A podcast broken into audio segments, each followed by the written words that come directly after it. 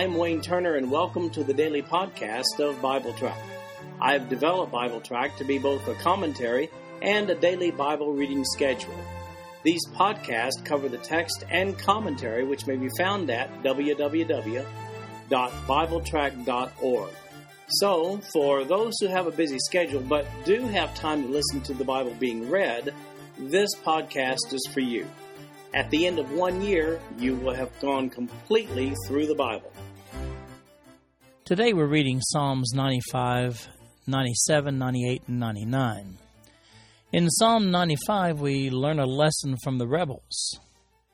Verse one, this one has no subtitle. Verse one, O come, let us sing unto the Lord. Let us make a joyful noise to the rock of our salvation. Let us come before his presence with thanksgiving and make a joyful noise unto him with psalms. For the Lord is a great God and a great King above all gods. In his hand are the deep places of the earth. The strength of the hills is his also. The sea is his, and he made it, and his hands formed the dry land. O come, let us worship and bow down. Let us kneel before the Lord our Maker. For he is our God, and we are the people of his pasture and the sheep of his hand. Today, if you will hear his voice, harden not your heart, as in the provocation, as in the day of temptation in the wilderness. When your fathers tempted me, proved me, and saw my work. Forty years long was I grieved with this generation, and said, It is a people that do err in their heart, and they have not known my ways, unto whom I swear in my wrath that they should not enter into my rest. We're not told who wrote this psalm, nor can we identify the period in which it was written. We see two parts in this psalm. First of all, an encouragement for God's people to worship and praise God in verses one through seven, and that's followed by a solemn warning not to rebel against God, as did their forefathers in verses eight through eleven. In this psalm, we're reminded of the rebellion of Israel against the good report of the two spies and the decree from God that followed in Numbers chapter fourteen. Here's a stern warning. Don't rebel like they did, or God's wrath may be poured out upon you like it was upon them. The decision was made in the second year of the forty years of wandering in the wilderness that, because of sin, they would not enter Canaan. Only their children, who were under the age of twenty at the time of the rebellion, only those entered Canaan.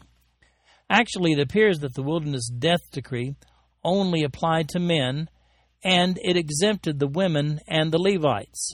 I've written an article uh, on this subject entitled The Canaan Spies in the forty Years.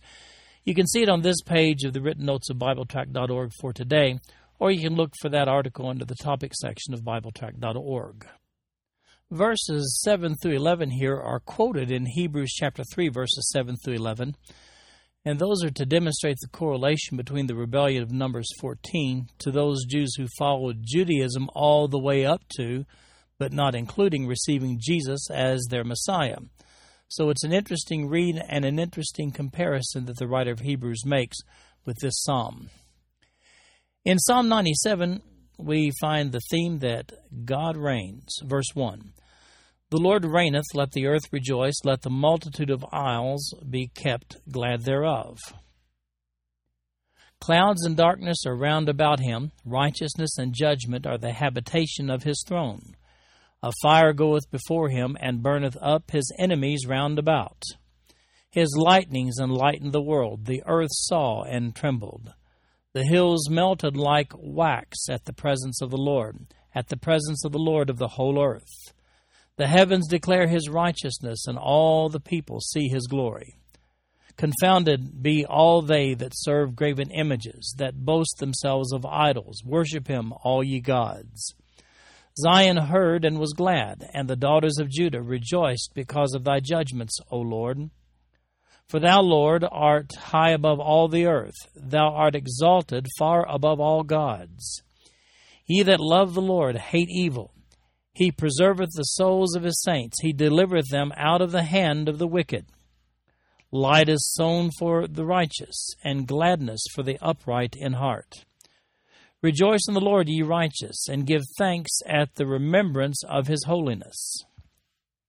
Well, here's another upbeat song which points out that God doesn't just reign over Israel, but the whole earth. The author and period are not indicated. Verse ten has a command and a promise. Ye that love the Lord, hate evil. He preserveth the souls of his saints. He delivereth them out of the hand of the wicked. In other words, if you love God, then you must hate evil and avoid it, shun it, warn against it. Just don't tolerate it. Incidentally, Zion here is David's reference to Jerusalem. In Psalm ninety-eight, we have yet another praise song. The subtitle to this one says, A Psalm.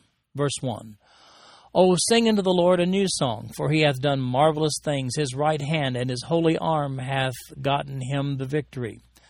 The Lord hath made known his salvation. His righteousness hath he openly showed in the sight of the heathen. He hath remembered his mercy and his truth toward the house of Israel.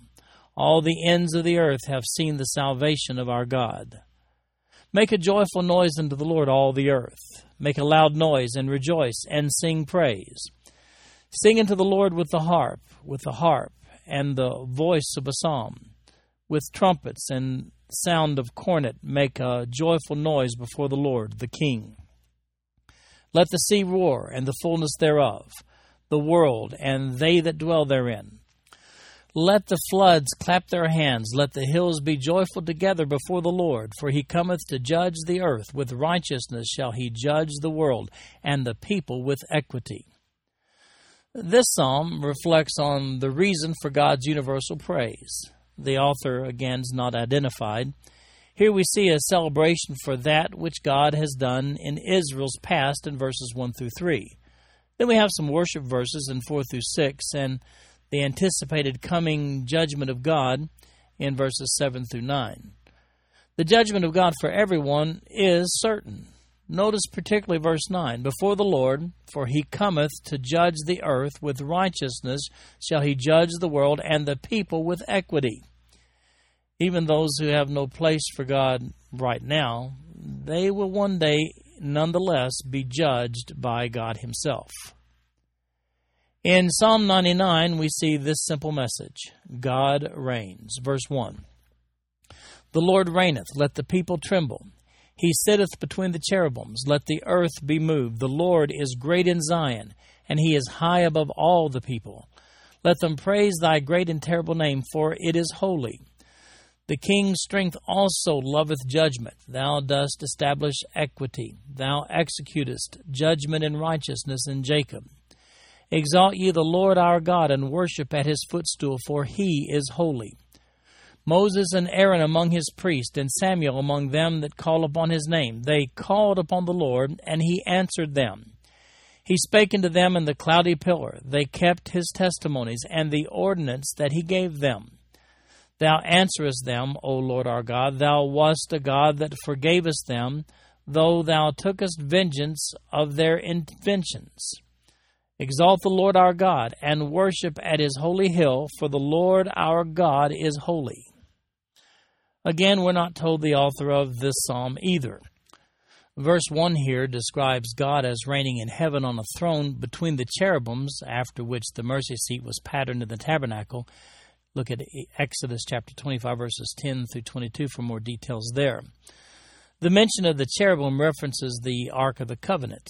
Its lid was a gold slab on which two cherubs with spread wings stood. The significance of the cherubim becomes clear in the traditions of Israel as they spoke of God's dwelling between the cherubims in First Samuel chapter four, verse four, and again in Second Samuel chapter six, verse two. The mention of God's special leaders among the Jews, Moses, Aaron, and Samuel, is interesting here in verses six through eight. Notice that he also points out that God did not overlook their wrongdoings. And as I mentioned before, Zion here is David's reference to Jerusalem. This concludes our podcast for today. I'm Wayne Turner, and if you'd like to read along with our commentary online, go to w w w dot bible track dot org. Thank you for listening in today. The background music for these podcasts is an original composition written by the music director of Faith Bible Church, Paul Walker.